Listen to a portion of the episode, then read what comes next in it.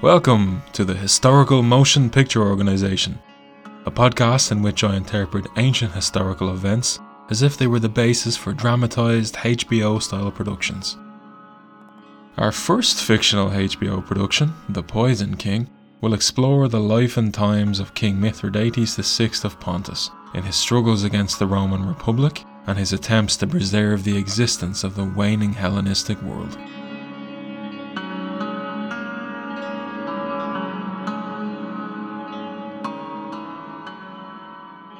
In the previous episode, Mithridates suffered multiple major defeats by Rome, but his surprise moves at the Battle of Zela may have just given his cause a life-saving shot in the arm. In what will be the last podcast of our series about Mithridates, we'll explore how this epic tale concludes, and how we're going to finish our fictional TV show, The Poison King. We're also exploring the final elements of the classical three-act structure, from descending action to the climax of Act 3, and lastly to the final resolution. Our story is now rapidly approaching endgame, so let's jump right in and resume where we left off. The Battle of Zela has been a surprising victory for the armies and the cause of Mithridates. His slaughter of the Roman forces there, and his subsequent actions after the battle, seem to herald the beginning of a new dawn. It appears that morning has arrived in Anatolia. The darkness and terror of the Roman night have disappeared, or at least according to our protagonist. In our opening scene, Mithridates assembles his generals and courtiers at the recaptured palace in Sinope. Mithridates tries to organise a feast in celebration, but there's an unspoken hesitancy among those present. Despite the victory at Zela, the war isn't won. There's something rotten lurking just beneath the surface. The situation at Roman command isn't exactly peachy either. Lucullus tries his best to reassemble the battered and disorganised Roman forces in the region, but his men point blank refuse to take orders from him. Sources state that Lucullus goes from tent to tent, tearfully begging his soldiers to obey, only to be mocked and told to go and fight his enemies alone. What a pitiful scene this would make.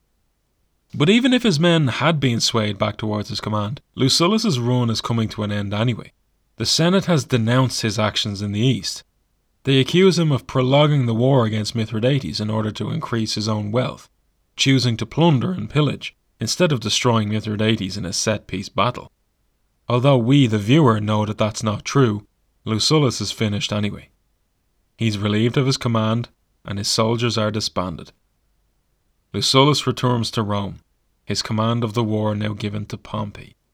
Although he's given a public triumph, Lucullus sinks into a depression of overindulgence, topped off with bitter, resentful rancour of having his command stripped from him. Lucullus was a tough opponent for Mithridates.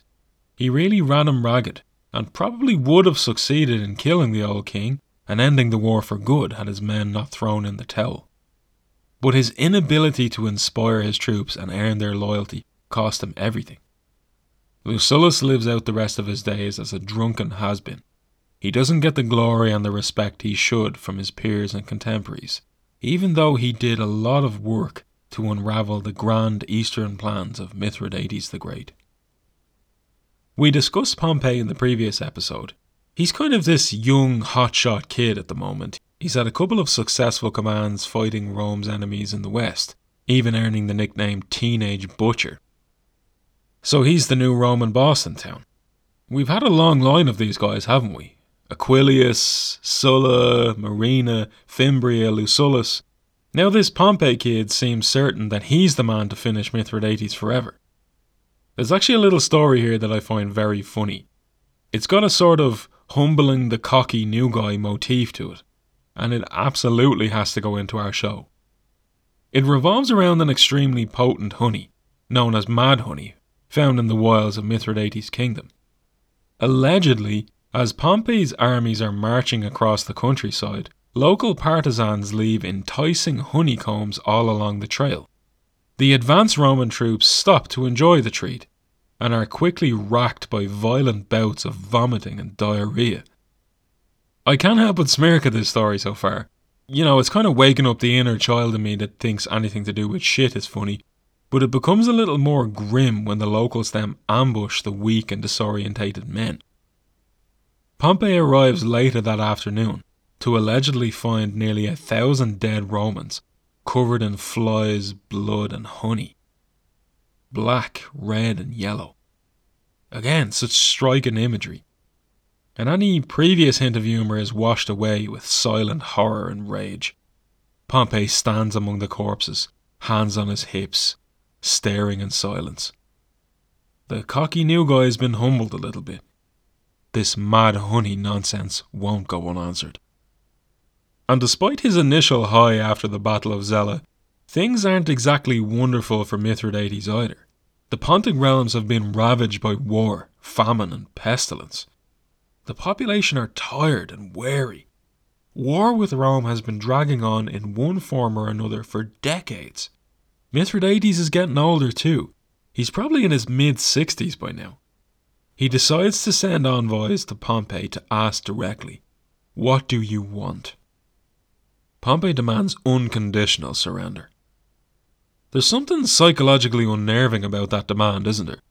Whenever I come across it, it strikes me as a very confident power move. It's like your enemy saying, listen, I'm going to destroy you. There's nothing you can do about it. You can't bargain with me or reason with me. This ends with your defeat and my victory. There's no deal to be made here, period. It's an emotional sledgehammer to the Mithridatic cause.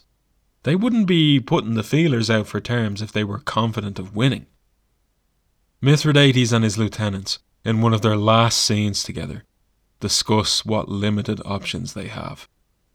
Mithridates mourns for the absence of Dorylaus, and of Archelaus despite his treachery, and of course of his fallen son Arcathius. Gordius is present, the last member of Mithridates' original inner circle from the coup d'etat that began the whole saga, now almost 50 years in the past. This scene has a twinge of melancholy and nostalgia. They say remember when is the lowest form of conversation. But other than hyped up war talk, it's the only form of conversation the king has left. Mithridates' overall strategic situation isn't good. Pompey has blockaded the entire coast of Asia Minor and convinced the Parthian king, Phraates III, to join the Roman side and invade Armenia. Naturally, this causes Tigranes to pull his armies back to defend his own territory, leaving Mithridates' southern flank across Cappadocia exposed. Pompey promptly rolls in, and as a master of logistics and supply, doesn't succumb to famine and hardship as Mithridates predicts that he will. Every time the Romans send one of these commanders with fresh new armies, they nip a little closer to Mithridates. He doesn't get that kind of rest. He's exhausted, paranoid, and he's been fighting Rome for decades. At first, Mithridates avoids head-on collisions with the legions, electing instead to wage asymmetrical guerrilla-style warfare, all the while banking that the Romans will outrun their supply lines. Mithridates then takes up a position in mountains near the river Lycus, gambling that Pompey's scarcity of provisions will prevent any Roman assault from occurring yet. Adrienne Mayor, in an excerpt from The Poison King, describes Mithridates' last peaceful sleep before his illusions are shattered. Quote, "At this place, during a full moon, Mithridates had a dream. It was written down by his soothsayers and discovered by Pompey among his papers after his death. The dream began happily.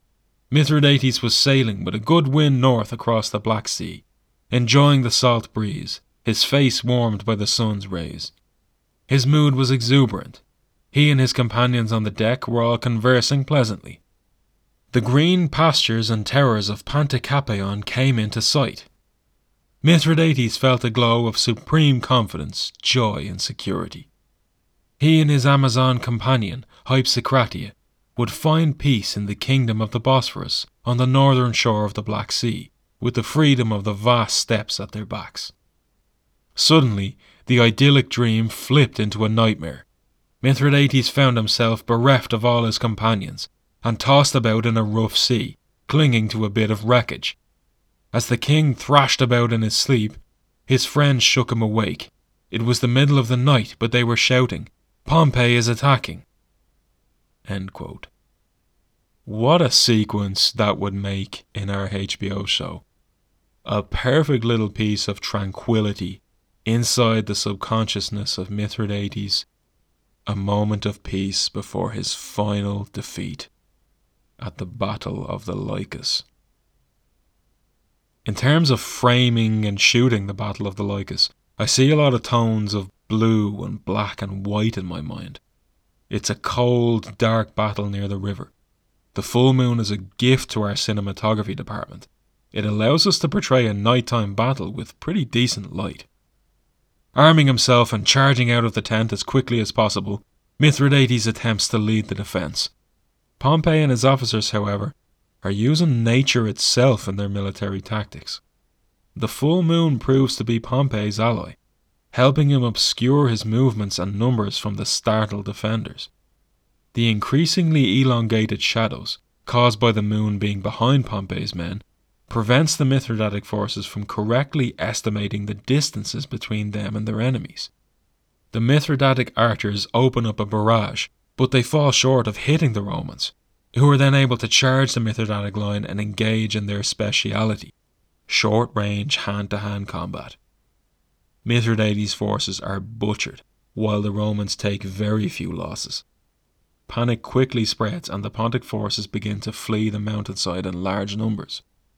Mithridates and a cavalry force cut their way out of an encirclement, and the old king manages to escape yet again. That's some amazing imagery, isn't it? Mithridates' archer is so confused by the shadows cast by the moon that they can't even aim properly. Mithridates and a few core followers desperately fighting their way out of an encirclement. And although Pompey has decimated the last major army Mithridates has, he's bitterly disappointed not to be able to count Mithridates among the heaps and heaps of Pontic dead. Mithridates has been defeated in the field for the final time. Mithridates and Hypsicratea, riding with only one other companion, flee into the countryside, hoping to escape the inevitable Roman pursuit. For the sake of dramatic license, I'm going to choose this other companion to be a Gallic soldier named Bituitus, and Bituitus is a bodyguard of Mithridates, as well as being a cavalry officer in his armies. The trio of Mithridates, Hypsicratea and Bituitus now race for the town of Sonora, a fortified treasury on the border of the Kingdom of Armenia. They're joined by the straggling remnants of the army battered senseless under the full moon at the Lycus River. Mithridates hopes to load up with money and treasure and then trek into Armenia to once again find shelter under the protection of his son-in-law Tigranes. But Tigranes, concerned about Roman retaliation and dealing with a Parthian attack on his southern border, now finally cuts ties and refuses to help his old ally. In fact, the old Armenian ruler even puts a bounty on Mithridates' head, perhaps a sort of public statement to Rome that he no longer wishes to be associated with him. Imagine both the emotional and strategic impact this has on Mithridates. I mean, surely this is a huge blow. He's lost his most powerful ally, exposing the eastern flank of Pontus and leaving himself only one other option if he's to escape Pompey's wolves. Mithridates decides to head north, to trek through the Caucasus Mountains, the final destination being the Bosporan Kingdom, still being governed by his son Macares. It's not exactly an ideal plan, considering the scope and the danger of such a journey, alongside the pursuing Romans and the fact that the Bosporan Kingdom's governor has long since turned against him, when Mithridates has very few choices left. The vast trek begins with Mithridates fleeing north into Colchis, lands within his realm in modern-day southwestern Georgia. He still leads a small army. The loyalty these men gave to Mithridates, even in these bleakest of hours, illustrates the charisma and the leadership he could wield.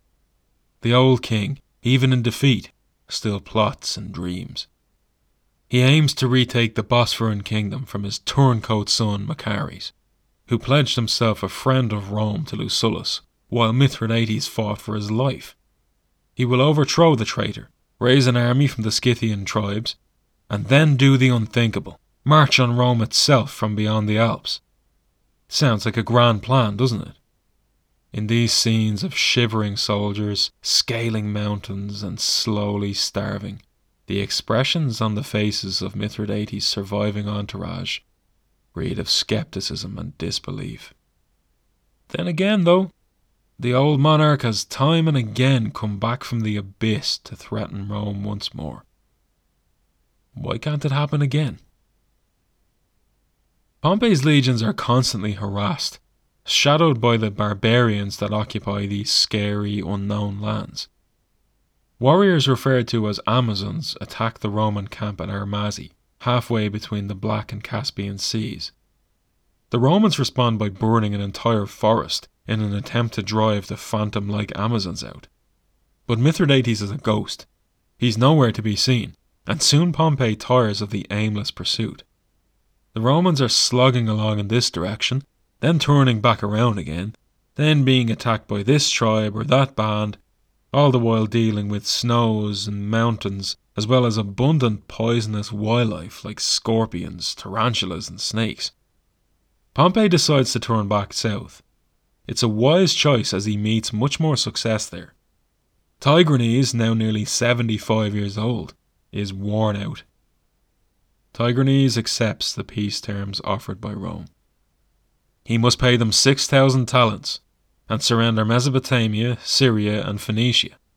In return, hostilities will cease and Tigranes will become a friend of Rome. It might be funny to have the old king parley again with Pulcher, the Roman officer he imperiously dismissed in episode 8. Tigranes the Great will remain a friend of Rome until his death at the age of 85 in 55 BC. Although Mithridates is still alive and on the run somewhere north of the Caucasus Mountains, Pompey declares the war is won. He returns to Pontus and founds the city of Nicopolis, near the site of his moonlit victory at the Lycus. Historians are divided on the exact route that Mithridates and his forces took, but the old king and his men surprise Macares when they appear outside the capital of the Bosporan kingdom. It is still a mystery today how Mithridates and his forces survive such a perilous trek, putting themselves through the limits of human endurance by climbing the frozen peaks of the Caucasus Mountains. Our show locale now moves to the chilly Bosporan kingdom, a Hellenistic settlement in the modern-day Crimea. Macares, well aware of how Dad deals with traitors and Roman puppets, promptly commits suicide, and Mithridates' forces assume control of the Bosporan kingdom. This is a big win for Mithridates. He has a power base again, a physical location to protect him, a base of operations to plan his next moves. But the sources tell us of his deteriorating physical and emotional condition during this time. He's racked by ailments, including his recent war wounds from the Battle of Zela, and probably nasty long-term effects from frostbite during the winter trek over the Caucasus. Mithridates decides to reach out to Pompey, hoping for a deal similar to the one that Tigranes received. He offers to pay tribute to Rome and become an ally if Rome will restore him to the throne of Pontus. He's completely out of touch with reality, isn't he? In what circumstances would the Romans yet again extend the olive branch to a nemesis who's caused so much damage to their interests, especially during the periods that the Republic itself was already in convulsions? Rome hasn't forgot the tens of thousands of Romans butchered in the Asiatic Vespers 24 years before. Pompey, proud and arrogant, rejects the terms and demands that Mithridates surrender himself in person. Mithridates, also still proud and arrogant, refuses. Our old king has three remaining options: surrender, flee, or attack.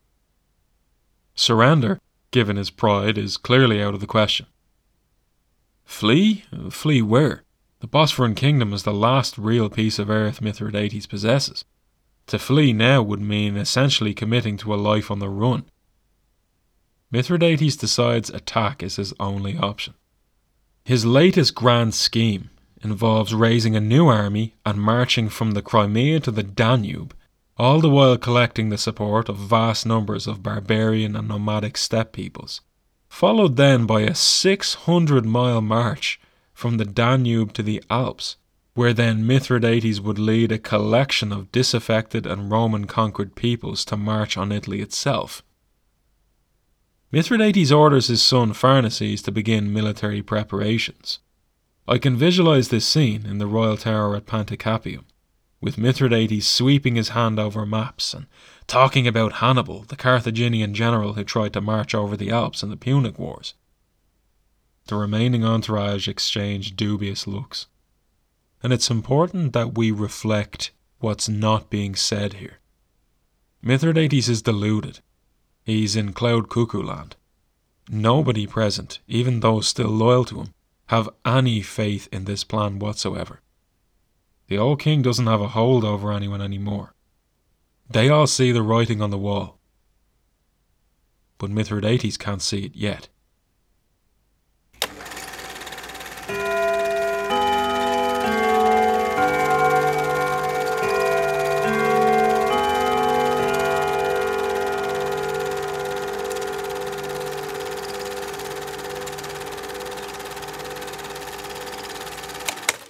Pharnaces is the youngest son of Mithridates and Laodice the Younger, and he's Mithridates' heir at this point, considering his father's propensity for murdering his own children, and in fairness, their propensity for plotting against their dear old dad. Mithridates' new military preparations, intended to be the first step in the grand plan to invade Rome, are extensive. 6,000 new elite troops, trained in Roman-style fighting, the raising of vast amounts of money through taxes and tributes, a massive fortification building program, the minting of new Mithridatic currency, the storage of huge amounts of grain and provisions, the acquisition of timber for the construction of ships and siege weapons. It's a massive undertaking, and 20 years ago, the populace would have believed in such a cause. But the wind has changed. The hardships and economic strain of such an undertaking are dismaying the population of the Bosporan kingdom. By and large, these people have avoided most of the destruction and chaos in the Mithridatic War so far, and now Mithridates threatens to drag them into the vacuum as well. Widespread discontent is festering, with Mithridates' remaining advisors and courtesans seriously doubting how this plan will ever work. An excerpt from The Poison King perfectly captures the mood at the Mithridatic command. Quote, "But his officers and soldiers, even the Roman exiles, were taken aback by the sweeping design. They began to get cold feet. The awesome scale of Mithridates' vision was intimidating. Many shrank from the idea of waging war in a distant foreign land," says Appian, "against an enemy that they had not been able to overcome in their own countries. His Bosporan subjects had enjoyed autonomy for the past 25 years.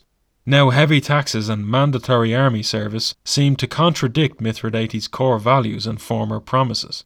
Some soldiers who had served him for years were becoming disillusioned. They had hoped to retire in the wealthy Bosporan kingdom. The 2,000 or 3,000 who had come over the Caucasus with their king each had a full year's pay. They hoped to make a new life. And it is worth noting that half a century separated Mithridates from his rawest recruits.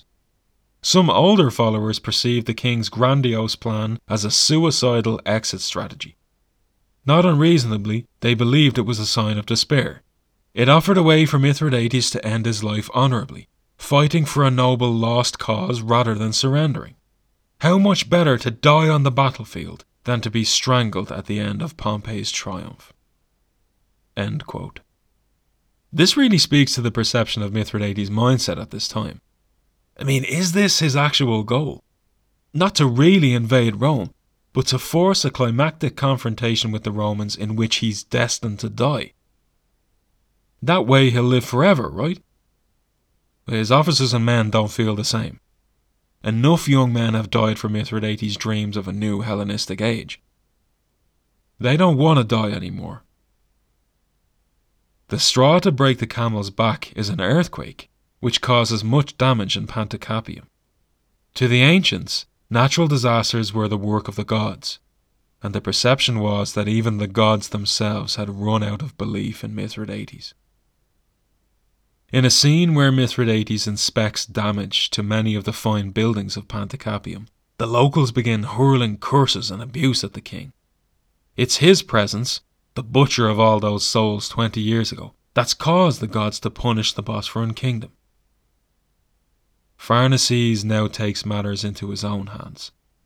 His inheritance, the entire Bosphorian kingdom, would be lost if his father's demented plan was allowed to go ahead.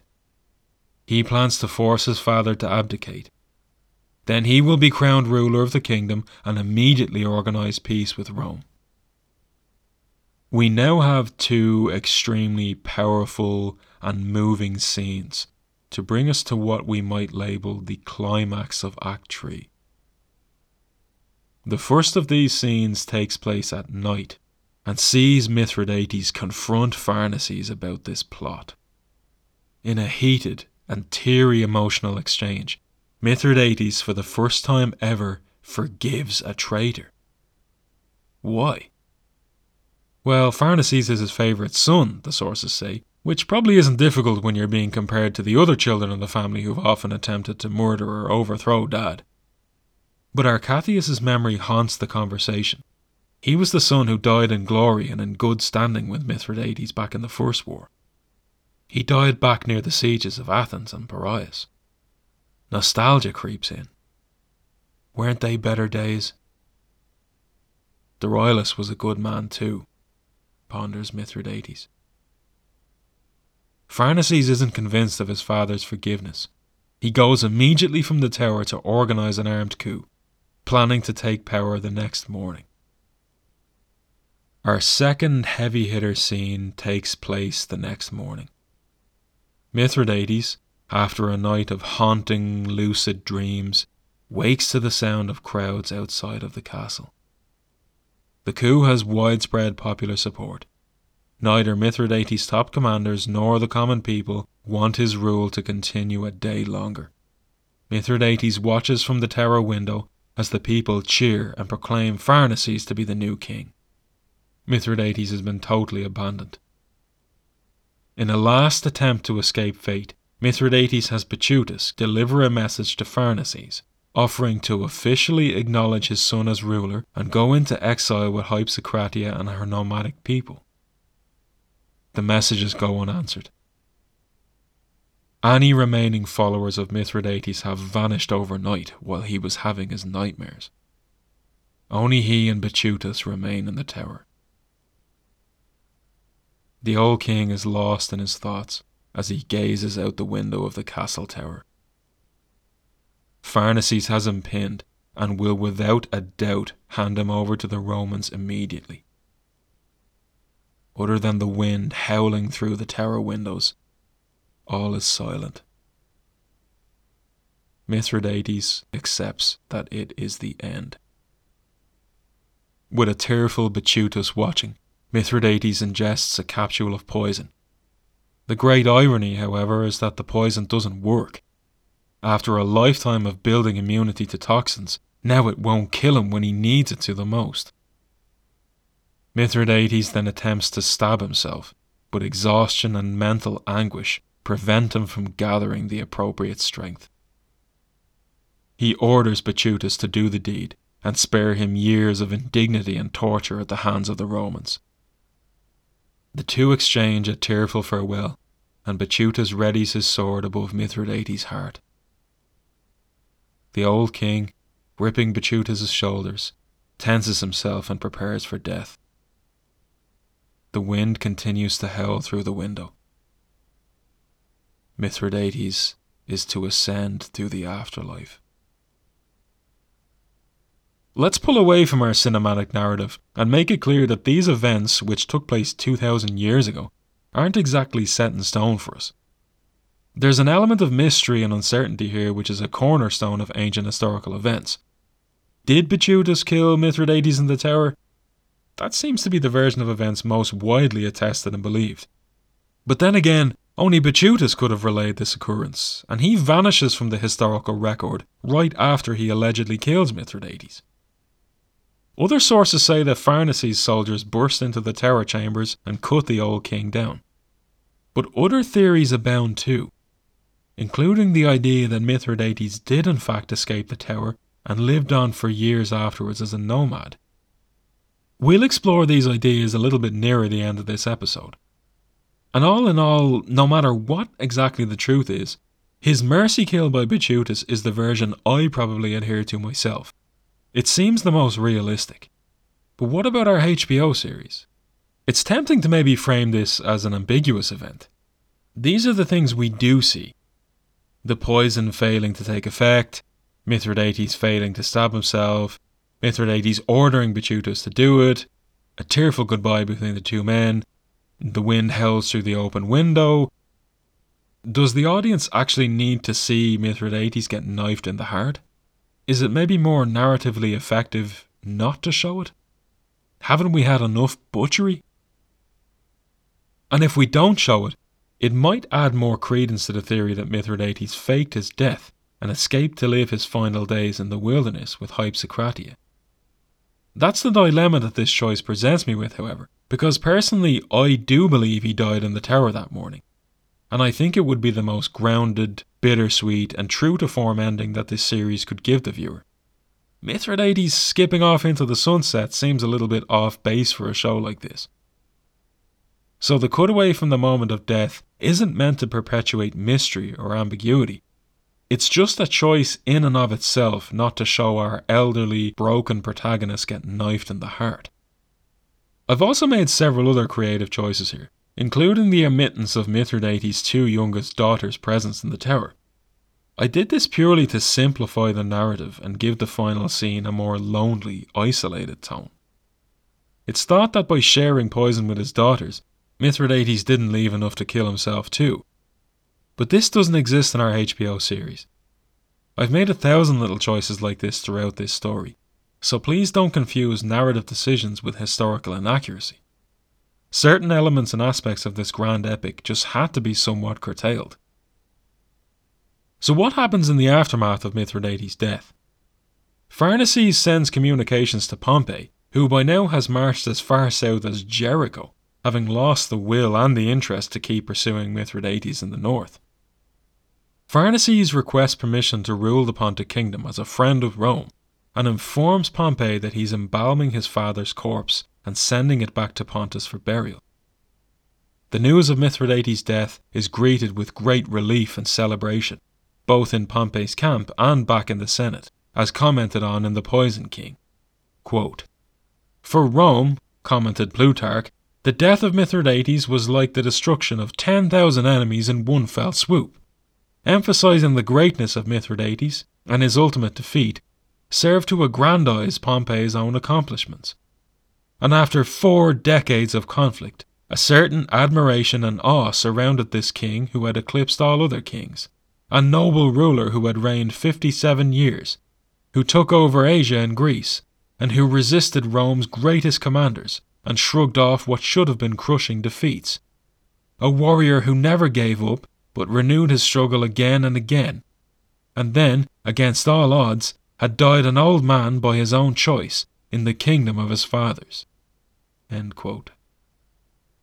But Pompey is nearly 1,000 miles south of the Black Sea, and by the time he arrives in Pontus to examine the body for himself, it's in an advanced state of decomposition and can't be identified for sure. In a scene in the royal treasury in Sinope, Pompey expresses doubts that this is really Mithridates' body, but others present claim to identify certain wounds and artifacts inside the coffin that confirm it really is the old king. The manner of Mithridates' death has robbed Pompey, and Rome itself, of exacting personal revenge on him. But nonetheless, Pompey gives Mithridates a full royal funeral and buries him with his ancestors. In a wonderful scene mirroring the end of episode 3, Pompey discovers Alexander's cloak among Mithridates' possessions, echoing the venerated respect that Mithridates had paid such a vaunted possession. Pharnaces is officially recognized as the ruler of Bosphorus, but Pontus as a kingdom is dismembered and reorganized into the Roman province of Bithynia and Pontus. Pompey returns to Rome to celebrate a triumph like never before seen. He'll continue to be a driving force in Roman politics until his defeat and death in a civil war with a certain Julius Caesar in 48 BC. Hypsicratea, who vanishes from the historical record around this time too, appears not to have been in the Bosporan kingdom at the time of the revolt and Mithridates' death. Historians, recognizing her independent nomadic way of life, assume she was probably far north of these events. And what of Bituitus? The old Gallic mercenary simply rides off into obscurity. We now enter the final segments of our HBO series. In the last element of our three-act structure, we examine the wrap-up and or aftermath of the story. But how are we going to show this now that our protagonist is gone? Well, my first instinct is to have Pompey show us. In another scene, he could read Mithridates' personal papers and memoirs, his inner monologue helping us to understand things we can't physically show. Pompey, as the one who gets the credit for finally beating Mithridates, gets a prize he doesn't know about. He becomes our narrative vehicle as the Poison King drifts to its eerie, reticent end. In Empire of the Black Sea, Dwayne W. Roller reflects on the legacy of the Mithridatic period. Quote, "For 250 years, the Mithridatic dynasty was a powerful force in the world between the time of Alexander the Great and the Roman Empire. It collapsed for the same reason that all Hellenistic dynasties did, an inability to reconcile its needs with those of an ever-expanding Roman Republic, and a failure to understand the complexities of the Roman state. Tension between Pontus and Rome began at the time of Pharnaces I, and eventually overwhelmed the kingdom. Like Hannibal and Cleopatra, the Mithridatic kings could not understand the Romans, and they failed to realize the limited effect that internal dissension at Rome would have on the Republic's long-term foreign needs. Yet, even though the kingdom of Pontus was gone by 63 BC, the descendants of the Mithridatids would continue to rule in various territories, far outlasting those of any other Hellenistic dynasty." End quote. In time, Hellenized Anatolia will be turned into a Roman province. But the Greco-Persian influence will never be fully extinguished. Despite the fall of the Western Roman Empire in 476 AD, the eastern half would survive another 1,000 years in the form of the Byzantine Empire. So what will be the last scene of our HBO series The Poison King? Well, before we establish those waning visuals, let's examine an interesting theory. It explores the idea that Mithridates faked his death and lived out the rest of his years in the Eurasian steppe. It's very plausible, because despite all we do know about Mithridates, his life story is still incomplete when it comes to several major details. How his life ended is indicative of this. And whenever mystery shrouds the death of an ancient historical figure, theories and alternative ideas often abound. Mithridates is no different. And like I've mentioned, my opinion is that he met his end in the Tower because he simply ran out of time and options. But what if things went down another way? Could the whole thing have been a massive ruse? I mean, it wouldn't be the first time that Mithridates had pulled the wool over his enemy's eyes. He had repeatedly cheated death and was adept at stealth and trickery. There are some great passages in The Poison King in which Adrienne Mayor explores this theory. Quote, "Mithridates was a connoisseur of Greek myth, and theatricality and dramatic illusion were his trademarks. Ancient tragedy, as well as comedy, often turned on mistaken identities, distinctive scars, birthmarks, gestures, favourite possessions. Mithridates and Pompey knew the story of how Alexander the Great's corpse had been faked. Pharnaces could have sent Pompey a double, a corpse of a man of Mithridates' age and physique, and displaying a cavalryman's scarred thigh, recent sword wounds, and a decomposed face. Such a deception would prevent the Romans from desecrating Mithridates' true remains if he really had died in the Tower. No one expected Pompey to inter his enemy's corpse with honours in the Pontic royal tombs. According to the ancient historians, Mithridates had requested safe passage from Panticapaeum to take refuge among his allies. A deception involving another's corpse could have been devised to cover Mithridates' last escape." Mayer continues in another passage, "In his long life, no conspiracy ever escaped Mithridates' notice, not even the last one, plotted by Pharnaces, which he voluntarily overlooked and perished in consequence of. So ungrateful is wickedness once it is pardoned." But what if Pharnaces had actually been grateful? If a deception about Mithridates' death and remains were to be perpetuated, it would have begun at this point, upon Mithridates' discovery of Pharnaces' conspiracy. Pharnaces knew that his betrayal warranted death. Mithridates had never spared a proven traitor's life. He was especially harsh in punishing treachery within his family. His surprising pardon of Pharnaces was the opposite of what was expected, totally out of character for the practical, ruthless, unsentimental Mithridates. The pardon guaranteed that Pharnaces would be king. What was Mithridates' true motivation? When pressed to the wall, when all seemed lost, Mithridates had a long history of successfully slipping away and eluding pursuit. It is not difficult to imagine that father and son might have negotiated a bargain. When the plot was first discovered, Mithridates still held the upper hand. The stakes were high for both men. For Pharnaces it was life or death. Only by agreeing to Mithridates' conditions could he survive to inherit his father's kingdom. Mithridates, after a half-century dealing with Romans, knew Rome would never allow him to rule in peace. His plan to invade Italy lacked crucial support, and Pharnaces was his chosen successor. If he forgave his son, Mithridates could pass the crown to his designated heir and promise to disappear completely, in exchange for safe passage and a ruse to convince Pompey that he was really dead. End quote. It's a fascinating possibility, isn't it? It's almost a bittersweet consolation prize for those who don't want Mithridates to have perished in the tower. Maybe our protagonist simply rides off into the horizon. He just vanishes into the vast open steppes of Eurasia. Mithridates had experienced the nomadic lifestyle during his exile from Pontus in his youth. He had established relationships with the Scythians, Sarmatians, and other Iranian-speaking horse tribes. He even spoke some of their tongue. He was part Iranian too, with his Persian heritage. What if he had a pre-arranged rendezvous with Hypsicratea? Together, they could vanish into the deserted and gargantuan territories of southern Russia or Central Asia. They would never be found, not by the Romans, not by anyone. They would hunt and remain free. So how do we see all this? Through Pompey's mind. He reads Mithridates' personal papers. He examines the tower in Panticapaeum. He gazes at two beautiful stallions below.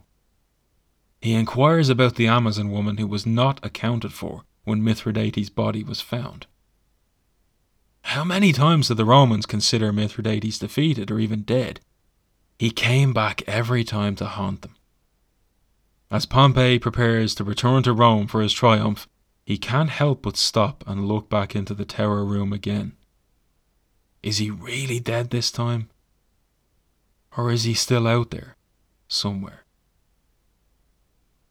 The scope of Mithridates' legacy is far too expansive to begin delving into here, now that our job is essentially complete.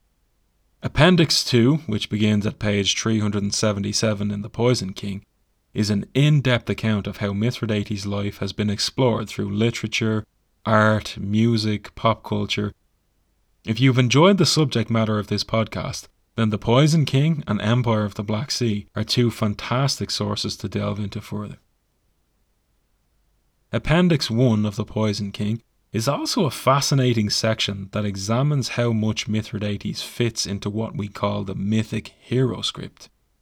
Adrienne Mayor explores what Mithridates scores on a sort of narrative diagnostic test, asking how much he measures up to the parameters that the archetypical hero must adhere to. She also explores Mithridates from a psychological aspect, trying to ascertain if what we know about his personality could be framed against specific disorders of mental and emotional health. Mithridates' life after his death is a wealth of great material, further cementing his legacy as a titanic figure in human history. One particular verse, from an 1896 poem by A.E. Housman, has become particularly famous. Quote, "There was a king reigned in the east, with poisoned meat and poisoned drink. He gathered all the springs to birth from the many venomed earth. First a little, thence to more, he sampled all her killing store. An easy, smiling, seasoned sound sate the king when healths went round. They put arsenic in his meat, and stared aghast to watch him eat. They poured strychnine in his cup, and shook to see him drink it up. They shook, they stared as white's their shirt, tell it was their poison hurt. I tell the tale that I heard told. Mithridates, he died old. End quote. There's such defiance in those words. No matter the exact manner of his death, Mithridates did die old, unlike many of his enemies and contemporaries. To live to his estimated age of around 70, in the cutthroat world of ancient Hellenistic state building and warfare, was quite an achievement. But beyond the literal sense of growing old, Mithridates was and remains one of the greatest enemies that the most powerful ancient state on earth ever had. He remains a symbol of the old world, before the rise of Christianity and the medieval genesis of the modern states we recognize today. The past, they say, is an alien planet. They do things a little differently there. Mithridates' planet is one quite strange to us, as ours would be to him. But I'd like to think Mithridates would be somewhat impressed that on our strange planet, in the year 2021, his name is still remembered and his deeds are still spoken of. So we never did settle on what was the very final scene of this show. How about Pompey at his glorious triumph in Rome? A golden chariot carries him past throngs of cheering and very grateful Romans. He saved Rome from the sacking of a barbarian warlord. With Alexander the Great's purple cloak now draped around his shoulders, Pompey is poised to become the master of Rome. But in the midst of his glory, just for a moment, his face hardens and his eyes stare forward. Is he still out there? At the very beginning of this podcast, you heard a quote from a 1673 interpretation of the Greek tragedy Mithridate. I thought it would be more effective not to translate it for you until you had heard the entire Mithridatic saga. The translation is as follows. Quote, "May the Romans, hard pressed from one end of the world to the other, be unsure where you will be, and find you everywhere." End quote. Mithridates has long since transcended from a mortal being into the realm of eternal timelessness. He was the dying beacon of the waning old world, one of the last great ancient rulers, before human history moved on and began to resemble the world that you and I are much more familiar with. Mithridates, King of Pontus, the Great. He's etched into our collective sense of romance, nostalgia, and immortality. Whether he did live on for years more in the wilderness of the steppe, or whether he did indeed perish on that cold morning in the terror in Panticapaeum, Mithridates, in a metaphysical sense, is still alive and present in the conscious memories of any history lover today. Mithridates still lives on, 2,084 years after the great king departed this mortal world. So this is the end of our podcast series on Mithridates and the trilogy of wars he fought against Rome. This has been my first podcasting venture, and I want to thank you for spending the time to listen to it. It took me many months of preparation, writing, recording, and editing this, so I really do appreciate your listenership and your patience. And who knows, if this podcast takes off, I will certainly start a new series. The HMPO department of HBO will be given the go-ahead to develop a new show about another batshit insane historical event. So until then, thank you so much for listening, and I hope to see you again in the future.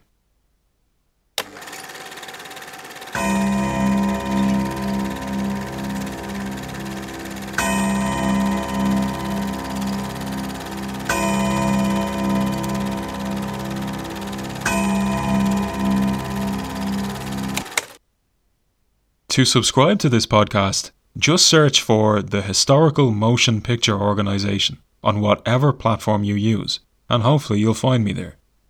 If you want to follow the podcast on social media, you can find me on Twitter by searching @HMPO Podcast, or on Instagram with the handle HMPO_podcast. You can find the show on YouTube by searching HMPO Podcast, and you can contact me directly by email at hmpo.podcast@gmail.com.